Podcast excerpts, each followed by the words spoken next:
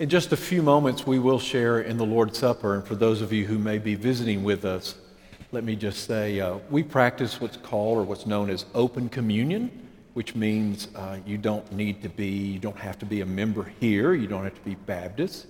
We trust you to prepare yourself. There's some pretty heavy language in, in one particular part of the New Testament that talks about people who do this uh, and are not prepared. Uh, so I encourage you to begin now. Uh, whatever that may mean for you, searching your heart, focusing on God, focusing where that need may be within your life, and inviting Christ to be a part of all of you as we move toward that moment a little later in the service. For those of you who are also visiting with us, we, are, we began a series uh, earlier this month on the morning focusing on the Apostles' Creed. That is going back deep into Christian history and using that as a lens, as a way of focusing on particular biblical passages and asking, what is it that we have in common with Christian brothers and sisters all around the world? What's kind of the bottom line? What, what, what do we share together that pulls us together instead of divides us? And on Wednesday night, we've been asking, well, what are those distinctive Baptist beliefs and uh, those are also being posted on our YouTube channel if you would like to follow along with those if you cannot be with us on Wednesday nights. I don't know why I found this interesting, but I did. The first time that Jesus made it onto the cover of Time magazine was December 17th, 1923. And that is an interesting way to present Jesus. Um, and I also found it interesting that he also appeared on the cover of Time magazine in 1938 in 1945 and 47 and 50 and 51 and 59 and 64 in 1971 and 1988 and 1995 two times in 1996 his mother was particularly proud of him that year 98 and 99 and 2001 and 2003 and 2004 and 2006 and I stopped counting then. Wow. It turns out people really do like Jesus. They don't always like the followers of Jesus. Sometimes we haven't really listened. We haven't really changed. We, we, we haven't paid attention. This morning is not about what does Time Magazine reveal about Jesus or, or what does Time Magazine know about Jesus. I don't think this morning is even about who, what is Jesus like. I, I would like to shift it to more of, so what does Jesus really do? So let me explain it this way. I think the way we talk about God and the language we use when we talk about God and we talk about the Trinity is very, very important. So historically, it's interesting how people have approached this kind of topic. So there's this, there's this ancient Greek way of thinking about and describing the gods, plural. And the ancient Greeks use a couple of different approaches that still sneaks its way into our life today. So, one, they talked about gods just like humans, only bigger. Whatever humans can do, that's what the gods do. Whatever humans experience or feel, that's what the gods experience or feel. But it's always bigger, it's always larger, it's always more powerful, and in some ways, it's always more, dis- more disturbing. It's humans without restrictions. And, and sometimes I still find people talking about God and just like just a big man, like just, just bigger, just larger, just more of it. And then sometimes the Greeks used this way, and it snuck its way into Christianity as well, to, to talk about the gods, or within Christianity, God, using this logical approach, this straight line thinking. I'll give you an example. So, Christians would say, well, God is perfect. And if God is perfect, then a perfect being must have all knowledge, therefore, God has all knowledge and understands everything. And, and most of you would be very comfortable with that. But it also continued down some other roads that God is perfect. And a perfect being cannot suffer, therefore, God doesn't suffer. And suddenly we have a logical statement that's really not good theology. Because if the cross says anything, it says that God suffers. It's one approach. Uh, there's another approach to describing and thinking about God that came in through a Latin influence, and it certainly comes through in our scientific way of thinking. And it's asking questions about how does a thing work and, and, and what makes it tick. And, and when it comes down to, to taking it down to theology, it, it's, it's almost like taking the scientific methodology and just saying, if, if we can reproduce this, if, if I can reduce this to kind of a test tube approach to faith, then I can understand God. Or then I can accept God. Or, or maybe it comes down to then I can control God. And while I, I certainly have no problem with the scientific methodology, when it comes to theology, where's, where's the faith? Where's the mystery? Where's what we talked about last week? Where, where's the aspect of God that's bigger than I am, larger than I am, and and even different than I am that brings me hope. Which brings me to a third way that the church has used to think about and to talk about God, and I'll just call that a Hebrew approach that goes back to the way the biblical stories are told, that goes back to this ancient Hebrew, this ancient Jewish way of thinking, that's a very functional way of looking at things. It, it doesn't seek to make some of these abstract statements about God. It never asks if God exists. Instead, it just asks what the God who exists, what does, what does God do? How's God working within the world? Or, or, or what does God even refuse to do? It's a, an approach that moves from from these abstract ways of thinking to looking at deeds and actions and drawing some conclusions to those. So I want to ask this morning, I want to use this Hebrew way of thinking.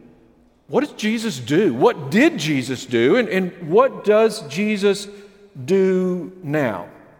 Uh, there's a little book that was written by Will Willimon, a Methodist minister and bishop. He, he just titled it Why Jesus with a question mark. And this is the way he begins it. Why Jesus? Because he's the most fascinating person in the world. Into my life, he came unsought and uninvited, took over and refused to go.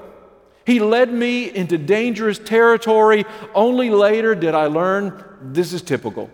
Though he is one with us, he's neither casually nor promptly known, not because he is arcane, but because he's so very different from us, so difficult to categorize or to define because he is also one with God.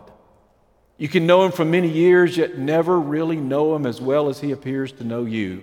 He manages to be unfathomable, deep, ungraspable, and yet oddly close, intimate, talkative, and relentlessly relational. Which is this interesting mixture even as we see the disciples and their story as it unfolds, the story of Jesus in the Gospels, we see them getting it and not getting it. We see them drawn to Jesus, repulsed by Jesus. We see them following Jesus. We see them struggling with what Jesus is saying and where Jesus is leading them. And there are lots of places we could go this morning, and I want to take us back to a text that we looked at some time ago, Acts chapter 10. I choose Acts chapter 10 for this reason. Number one, it's one of the earliest sermons that we have in the New Testament to outsiders. These are not people who have grown up with the Old Testament. These are not people who have grown up with the Mosaic Torah. These are not people who have grown up with the idea of one God who created all. So it's an interesting sermon where we have Peter giving the story of Jesus in this very tightly constructed sermon. Or if you want to look at it another way, it's a beautifully short sermon, which is not what you are getting this morning. Acts chapter 10. And Peter began to speak to them. I truly understand that God shows no partiality, which is what Jesus has been trying to teach them all along. And finally, the light bulb goes off for him because he is now at the other place. He has been invited through a series of events, including this incredible vision that he has, and he is at the home of a man named Cornelius, who is not Jewish, he is Gentile. He is a member of the Roman cohort. He is a member of the occupying military force in the country in which they live. And he is a God-fearer, a God seeker. he has been tr- praying. He's been trying to do the right things. And together, God has now worked to bring them together. And Peter says, Oh, oh, I, I truly understand. I, have learned something now for the first, I, I get it now. I understand that God shows no partiality, but in every people, anyone who fears him and practices righteousness is acceptable to him. You know the message he sent to the people of Israel, preaching peace by Jesus Christ. He is Lord of all. We'll return to that. That message spread throughout Judea, beginning in Galilee after the baptism that John announced, how God anointed Jesus of Nazareth with the Holy Spirit and with power, how he went about doing good and healing all who were oppressed by the devil, for God was with him. We are witnesses to all that he did both in Judea and Jerusalem. They put him to death by hanging him on a tree, but God raised him on the third day and allowed him to appear not to all the people but to us who were chosen by God as witnesses and who ate and drank with him after he rose from the dead. He commanded us to preach to the people and to testify that he is the one ordained by God as judge of the living and the dead. All the prophets testify about him that everyone who believes in him receives forgiveness of sins through his name. That is the word of God for the people of God. And right about that time, the Holy Spirit falls on all of these outsiders who are now insiders. When the Apostles' Creed begins, I believe in God the Father Almighty, creator of heaven and earth. I believe, a Latin word, I, I feel in my heart something important something big, something life changing. And the second statement is I believe in Jesus Christ, his only Son, our Lord. I, feel in my heart that there's a connection, there's a reality, there's something that's life changing there. I believe in Jesus Christ, his only Son, our Lord. So, in just a brief moment, how would you describe Jesus?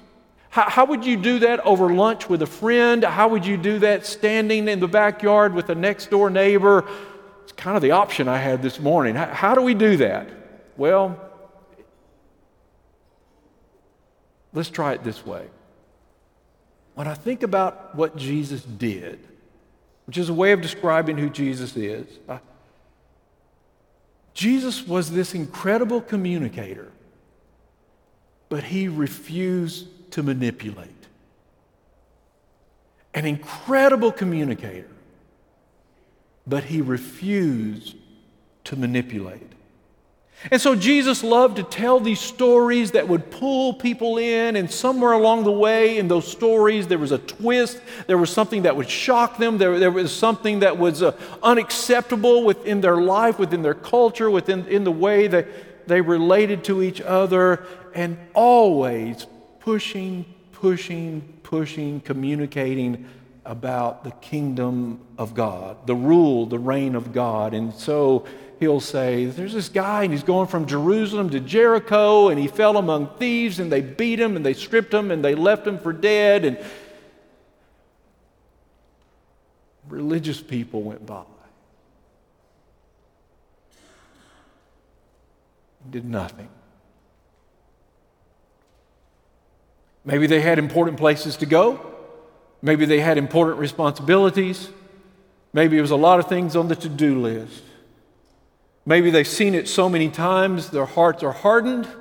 Maybe they're used to driving by, used to walking by, used to seeing it on the news, and they did nothing. And the unacceptable part, the shocking part, the unclean part, the, the Samaritan, and we all have to decide who that is, who, who we don't want as our next door neighbor, who we're absolutely sure has no concept of who God is, who we are very sure God is never going to be able to reach. Who is that person for you?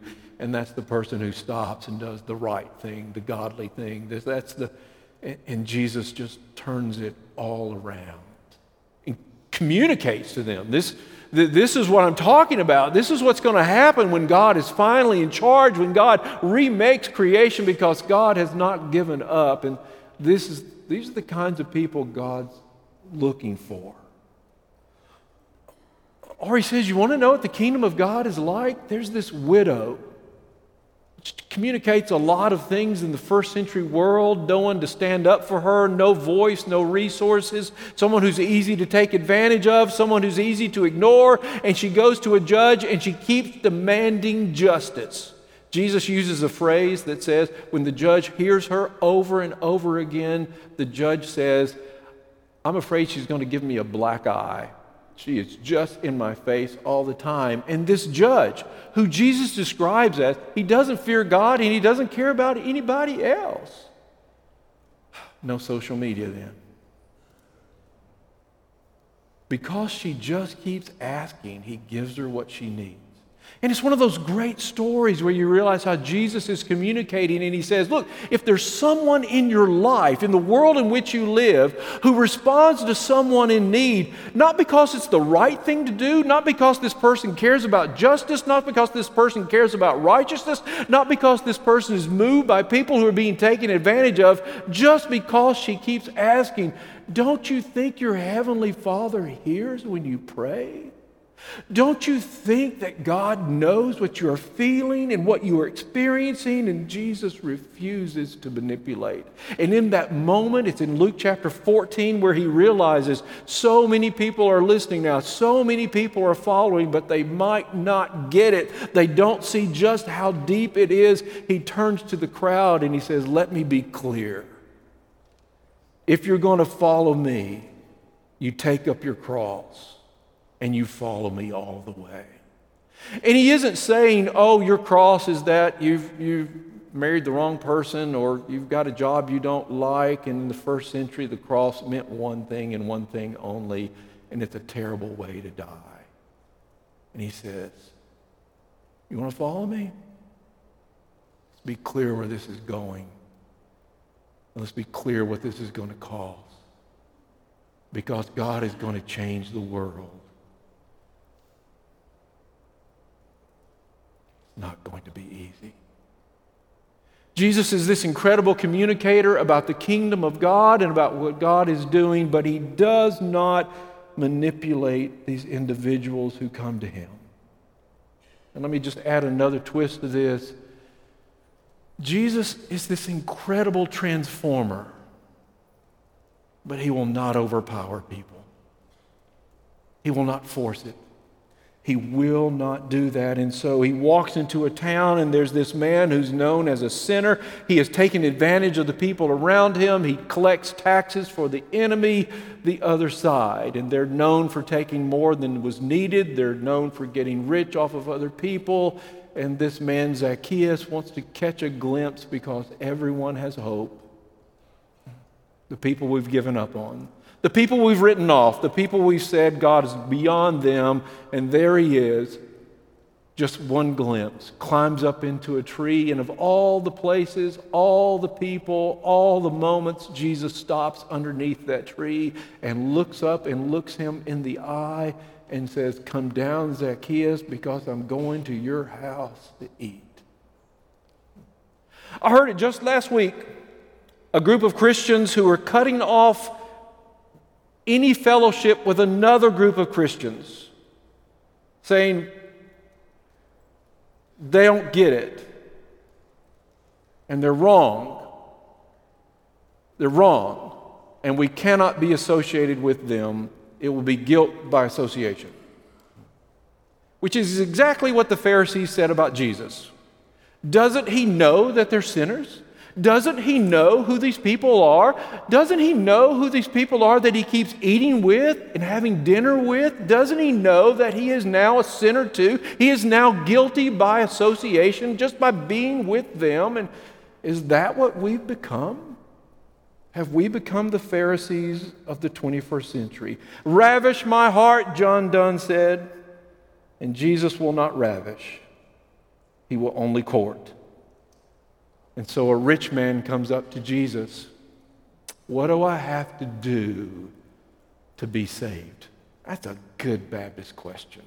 Had a young man come up to me one time who said, What's the least that I have to do to get to heaven? Isn't that a fascinating question? He said, I don't want to kill myself doing it. And that's incredibly honest. He, he asked what many adults are trying to figure out. Yeah, I'll let you decide what to tell him. What's the least that I have to do to, what do I have to do to be saved? And Jesus gives him very simple words to respond Go, sell, give, come, follow. Go, sell, give, come, follow. Go, sell all that you have, give it to people who really need it, and come and follow me. And he walked away. Jesus will not manipulate.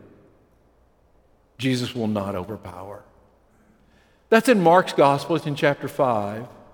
And in one of those rare moments, Mark writes, and Jesus looked at him and loved him. And he let him walk away.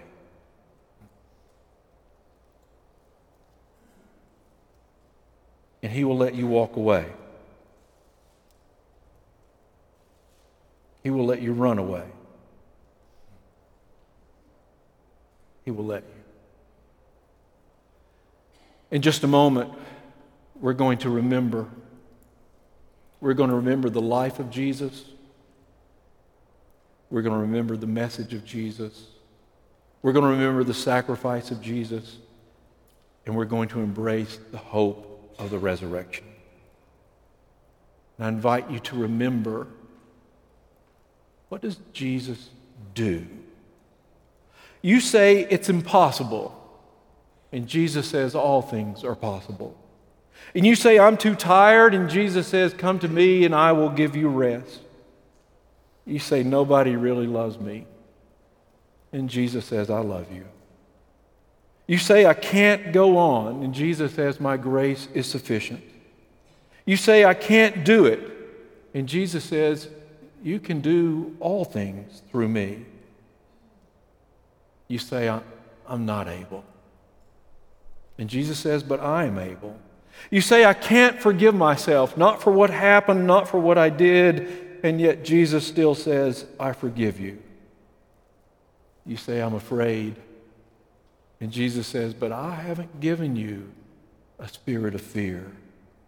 You say, I'm worried and I'm frustrated, and Jesus says, Cast all your care on me. You say, I'm not smart enough, and Jesus says, But I'll give you the wisdom that you need. You say, I feel all alone, and Jesus says, I will never leave you or forsake you.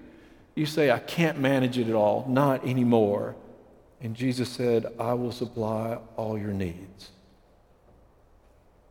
So we invite you, come to the table.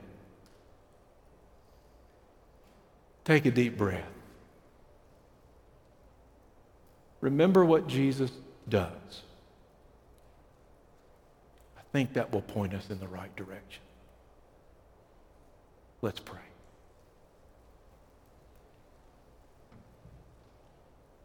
And so, Lord, we ask for just a few moments. Would you help us to just rest, to let it go? to walk away from some of the frustration and anger,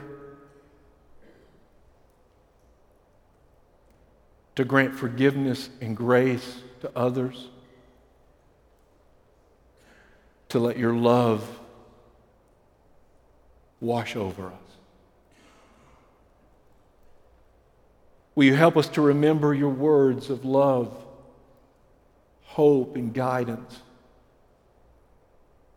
And that there you are, even in the moments when we've walked away. There you are.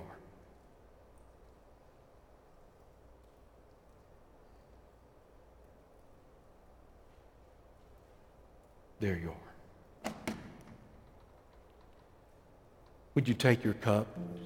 Very carefully peel off that top layer. Don't take it yet, but just peel it off and get that little piece of bread ready.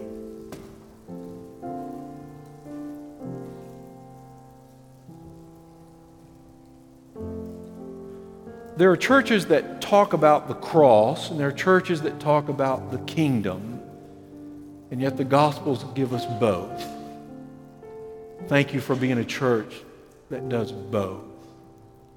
That is, there are churches that talk about the kingdom of God and they embrace the life of Jesus that fed people and healed people and, and, and spoke up for people and found the lost and the lonely and, and brought to them the good news of the kingdom of God. And there are churches who forget that part and they focus on the story of the, the death and the resurrection of Jesus and the offer of forgiveness and salvation and the hope of eternal life. It's not easy to be both. Thank you for being both. So, for just a moment, let's embrace the teaching of Jesus about the kingdom of God. Would you close your eyes for just a moment? Where is God going to take you this week? Would you ask God to open your heart?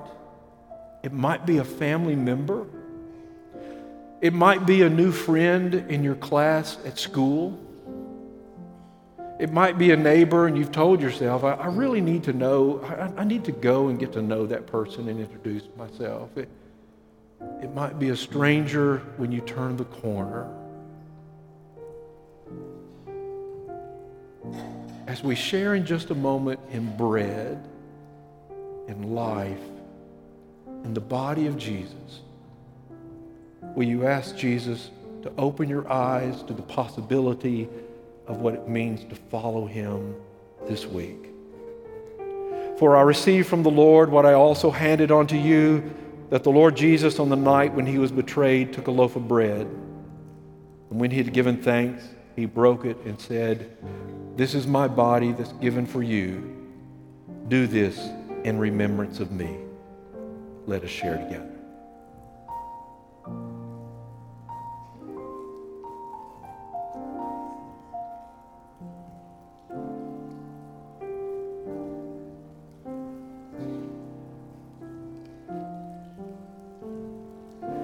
Would you very carefully take off that foil wrapper?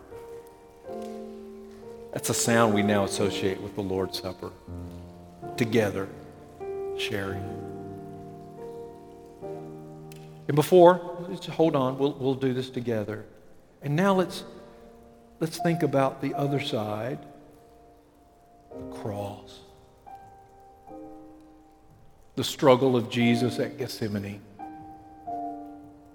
the anguish,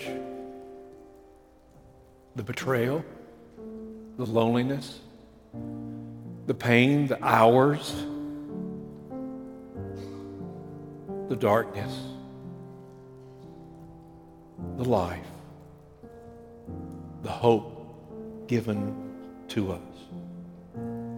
In the same way, also after supper, taking the cup, Jesus said, This, is, this cup is the new covenant in my blood. Do this as often as you drink it in remembrance of me. With grateful and thankful hearts, let us share together.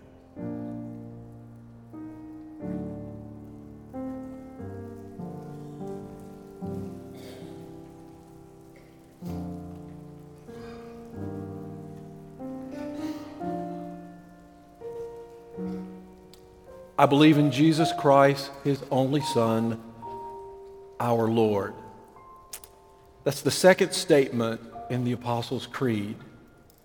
It's the first time we have a plural pronoun. Kind of jumps off the page. I believe, singular, I, I believe in Jesus Christ, God's Son, our Lord. I, I like I like that it changes. I like that it suddenly brings all of the church together. And in that context, it was a dangerous statement. Those first century Christians, those first followers of Jesus, who were often said, You have to choose. You either offer sacrifice, burn this incense, and say, Caesar is Lord. No. Jesus is Lord. That's why I'm here. And so, for just a moment again, we hesitate and we say, What is it that's asking for control of my life? What is it that's coming from my culture or from my neighbors or from my family? And in this moment, I get to say, wait, wait. I am following Jesus first of all. And that becomes the lens by which I watch the news. That's the lens by which I read the Bible. That's the lens through which I decide how to respond to my neighbors, my coworkers, people in my classroom. This is the bottom line. Our Lord. If you have not invited Christ into your life, we give you that opportunity this morning or if there's decision that you have made that you would like to share with the body of Christ, we are on this journey with you, and we give you this opportunity as once again we express our love to our Lord. Will you please stand as we sing?